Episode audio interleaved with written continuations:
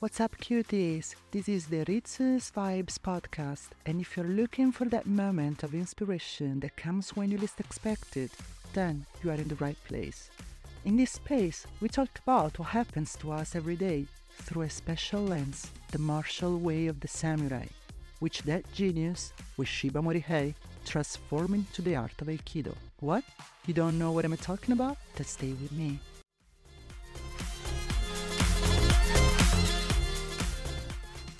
Online, there is an almost unlimited offer of suggestions regarding the choice of the sport best suited to us, the best martial art for us, the discipline in general best suited to us. Yet, if you search, you will find almost nothing on what evaluation should be made to choose the most suitable place for us to train. Let's suppose we have chosen to practice Aikido. Aikido is practicing in a dojo. The dojo is literally the place where the martial arts path is studied. How do we choose the most suitable dojo for us? Because it's not just about choosing the place closest to our home.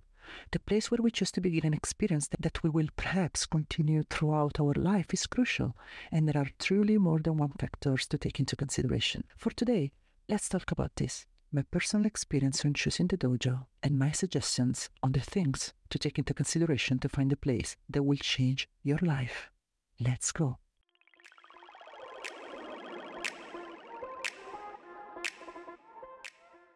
As I was saying, the choice of the place to practice concerns whatever type of discipline we choose, not even necessarily a sport and discipline, but in order to simplify the suggestion I give you, let's use Aikido as an example. As I told you, Aikido is practicing in a dojo.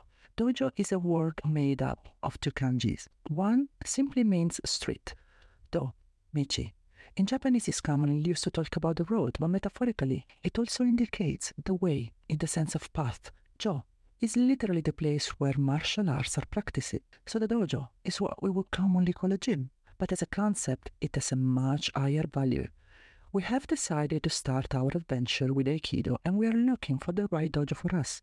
It is crucial to understand where, not only because many schools seem qualitatively high and then they're not, but above all, because the school we choose must resonate with our spirit and our motivations linked to the study of martial arts. In fact, very often we start from logistical reasons, but the most important point is why we choose a certain discipline. What are we looking for in that discipline? For instance, I chose to practice Aikido for a very unphilosophical reason. My back hurt after years and years and years of volleyball. I absolutely needed a discipline that would help me make my back more flexible. I have never been particularly good at practicing disciplines such as yoga, Pilates, or simply activities in the gym. They weren't suited to my style because I have always played sports, especially team sports, at a competitive level. So I have always seen sport not so much as something to stay fit, but as something with a discipline to be learned with rules, practice partners, goals, exams. I saw it in a very structured way, with a real path largely mm. linked to competitiveness. I have been extremely attracted to martial arts since I was little. My parents were the classic who wanted you to do swimming or athletics because they were complete disciplines. So basically, it ended up that having moved on to volleyball, I literally didn't touch my toes because I had never done any discipline that had structured stretching. And when I was around 26, 27, 28, I was extremely coordinated. I was very good at the sport I practiced, but I really didn't feel flexible. This thing pissed me off, guys, like hell. So martial arts had always seemed to me like something that was practiced by very flexible people with crazy body control. A girl being a martial artist, wow, strong, maybe beautiful. For me, that was truly the top. It must be also added that I really like Japan, always. I liked manga, I watched anime on television, cartoons. In short, I'm one of those who grew up with Bim Bum Bam television show. I know you know. I mean, if you are at least 30, you know.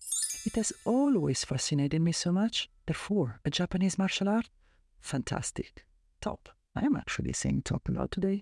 And so, in my interest in Japan, I had met some kids with same interest, friends who were passionate about Japan, passionate about manga, and also passionate about Japanese theater who studied at university. And some of them, one in particular, who, among other things, now lives in Japan, so he also made a life choice. He was very interested in Aikido and he sent me information, and I was fascinated by the fact that Aikido was not an aggressive discipline. The circularity was so intriguing. I remember this drawing of the Vitruvian man dressed in hakama, and I found it philosophically wonderful as an image. And then I have to be honest, I liked the idea of being able to do a martial art that was physically demanding, uh, but which could be started at any age, did not require particular starting flexibility, as in the case of artistic gymnastics, for example, to be started very young. Aikido can be practiced even at 70 years old. It depends on how intensely you practice it. So the fact that it was a bit an accessible martial art that anyone could in some way practice made me think that it could also be approached by a person totally unsuitable to practice it, like I thought it would have been me. Therefore, summing it up, the interest in Japan, the fact that it had a philosophical aspect, many rules, the fact that it would help you having a very flexible back, the fact of falling into acrobatic way was crazy cool for me. I really started to consider to try and where I could do it. Also because there was another aspect, it wasn't competitive. It didn't have competition. And I, coming from a life of racing and exhibitions, I was very fascinated by the idea of being able to do something just for the sake of doing it. So I started looking for the dojo. I lived in Milan at the time. I'm the kind of type who does real assessment when has to choose something and always goes for the top tier. So what did I go looking for? The Central Dojo of Milan. And what was the biggest association? The Aikikai. The largest dojo inside the Aikikai? The Aikikai Milan. And it was the dojo that has even a Japanese sensei, Fujimoto sensei. Perfect. I sent an email and they told me to start anytime. But a week later, my boss at work, who was based in Rome, called me and told me that after Christmas, it was already December, so after Christmas, I had to come back to Rome. And I was like, how am I in Rome? And he said, Oh no, we are moving you because a big program needs to start. It's internal to the company on the development of an anti corruption set of rules. We want to include you in the team, and the team is based in Rome. And that was the classic offer that couldn't be refused, especially in a phase of my life in which I had not yet turned 30 and I was still someone who really believed in my career. I was also coming back to my native city, even though I loved Milan. I obviously accepted the offer. And so, bye bye, Dojo. I went back to Rome and with the change, in short, a lot of time passed by before I said, No, okay, come on, let's go back to this thing I had thought of. And at that point, Rome isn't Milan. I rode around on my bicycle in Milan and went everywhere, so wherever the dojo was, I would have no logistic issues. But when I returned to Rome, I had a whole series of different issues. So at that point, logistic became important. So what did I do? I looked for the classic dojo closest to my house, completely at random. I found three. I still remember it now. And I looked at the web pages, and the one that seemed more structured, but above all, the one that had the most available training time was the one I chose. And I went to see the teacher. What happened next, but above all, what my story taught me, the aspects you absolutely need to consider when choosing the perfect place to train. I will tell you in the next episode. Stay tuned because some elements truly would never cross your mind, and yet they are essential. Comment a post of this episode on Instagram and tell me your personal story. How did you choose the perfect place to practice? I want to know. Thank you for being with me, and I'll see you in the next episode.